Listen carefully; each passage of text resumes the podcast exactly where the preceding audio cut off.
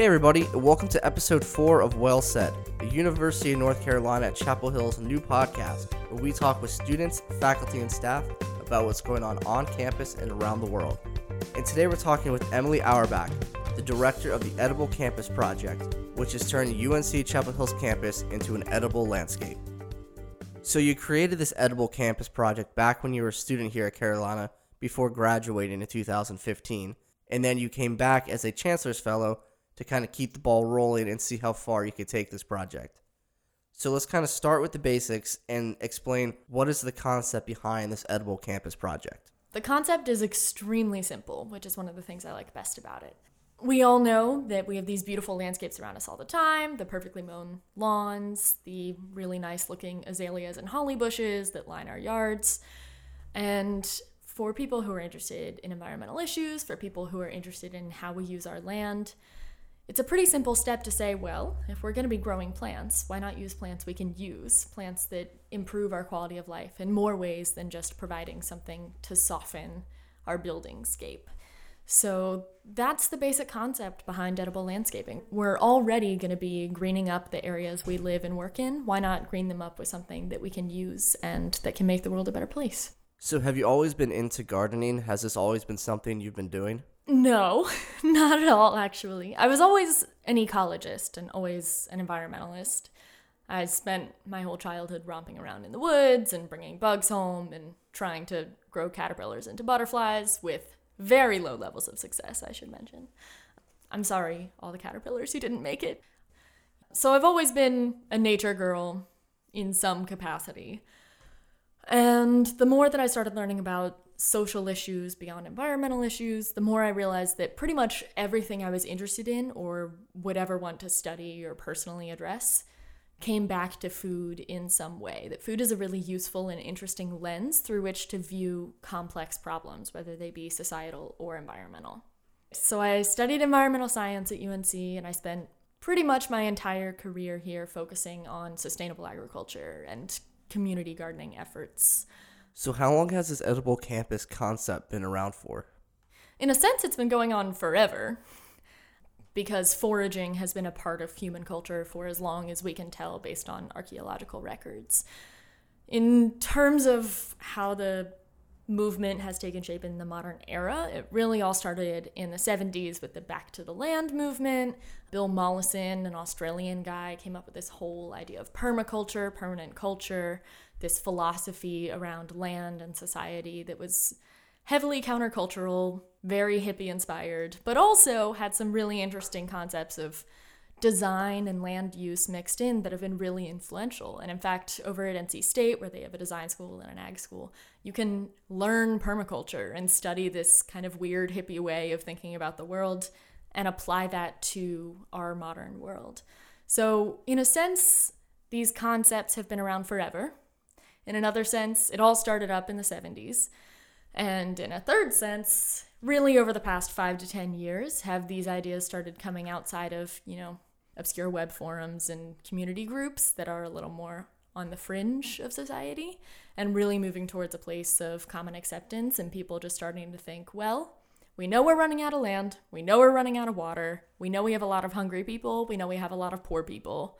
What can we do to get the most social good and the most environmental good out of every piece of land we've got access to? So, looking at Carolina's campus, what's our farming territory?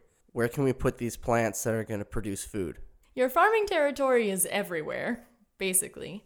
Rooftops, windows, of course, the ground and planters and foundation plantings. Pretty much anywhere at UNC has the capacity to become arable land. The key thing, of course, is that as the director of the Edible Campus Initiative, I've been working really hard to make sure that we're really intentional about where we start. Because even though almost anywhere could, with the right plants and the right planning, become arable, we definitely want to start with the low hanging fruit. So I would not recommend that everybody go out, buy 50 blueberry bushes, and put them anywhere they want because there's a lot of properties of the specific locations and also of the people who are passing by that contribute to a successful garden site. So, how many sites are there around campus right now that are either already producing food or will produce food soon? We already have nine edible garden sites established across campus, and that map is available on our website. So, we've been organizing the program around big community planting days in addition to just basic maintenance through service learning programs and partnerships on campus.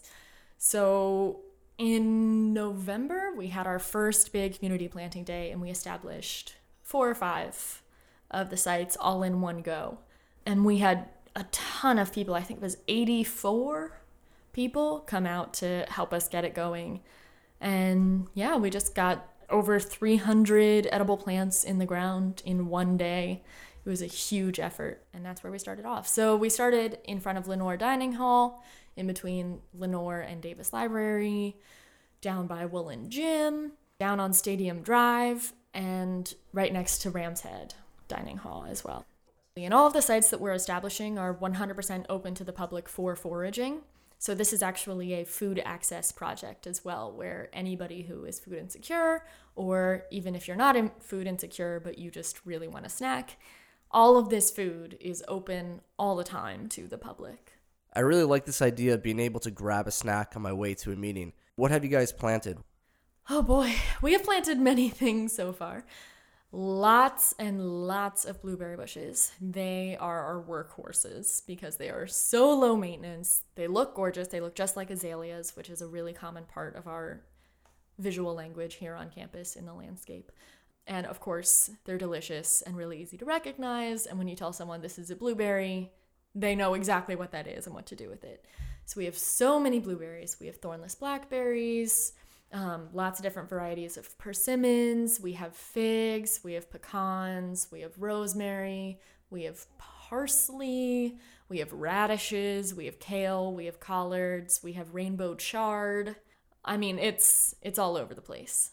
So are any of these sites actually producing food yet? Can I go grab a blueberry after this? You can't go get a blueberry yet because it's too early in the season. But as of late May, blueberries will start coming about let's see, the persimmons are a winter fruit. The figs are late summer and fall.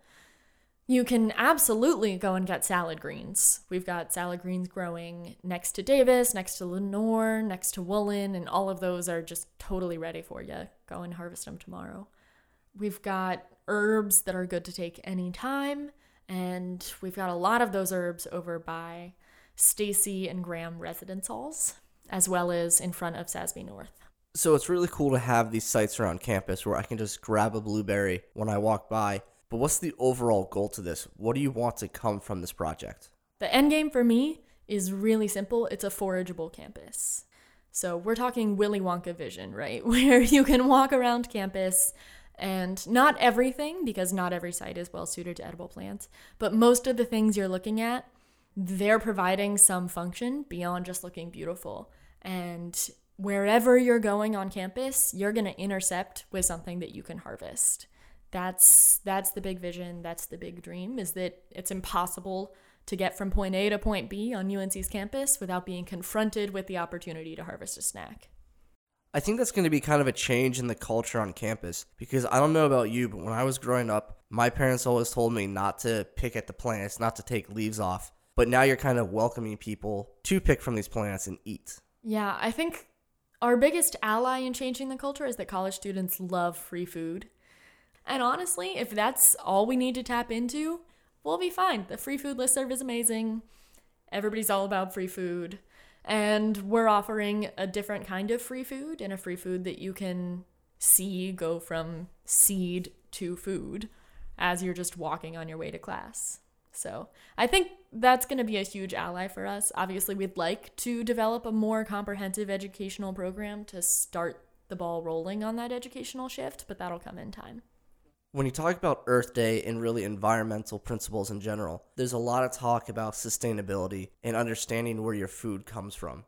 You know, how important is it for people to actually know how their food is made and where it comes from? It's incredibly crucial for people to understand where their food comes from. Primarily in the US, we focused on an expansionist land policy and agricultural policy, where if you run out of resources, it's fine. You just buy the farm next door and start doing exactly what you were doing on a larger scale.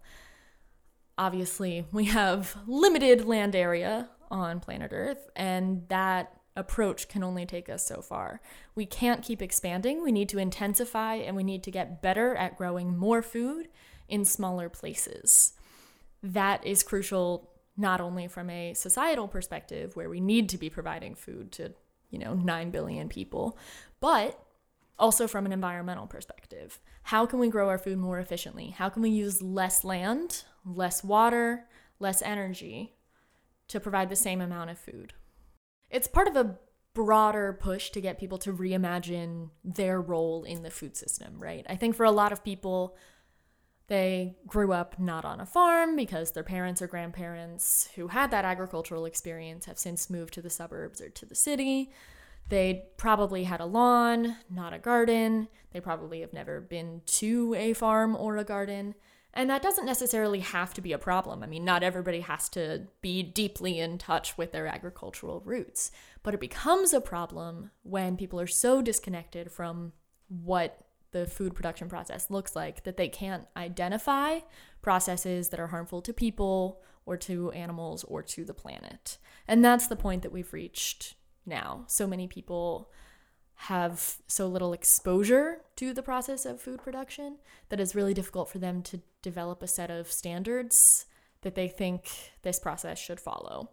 So we see ourselves as part of that broader vision of bringing people a little bit more in touch with where their food comes from so that they feel like they have the agency to assert their own opinions and assert their own power of choice in remaking the food system. Best case scenario, someone's interacting with an edible campus site day after day, and they get to the point where they say, you know what? If this scrappy little blueberry plant can survive on a campus where tens of thousands of people are passing by it every day and it's not getting a ton of tender love and care, I can probably grow some rosemary in a pot in my windowsill and everything will be fine and the world won't come crashing down. And maybe that's the first step. And then that person starts feeling more and more confident ultimately, as our society gets more urbanized, people are going to have to start to take charge of their own food production. We can't afford to have a lack of growing space in the places where people are living because we're just running out of land on a on a global scale. So building up that confidence, building up that sort of literacy with food is essential in every aspect of the food sustainability world and Edible Campus is just one part of that. If you're interested in helping Emily and the rest of the Edible Campus team transform UNC Chapel Hill into an edible landscape, join them on Earth Day for the final work day of the semester from 10 to noon and help them build some new sites that will eventually produce food on campus. And for more information on the project, check out the website at ediblecampus.web.unc.edu. And don't forget to check back next Wednesday at unc.edu for another episode of Well Said.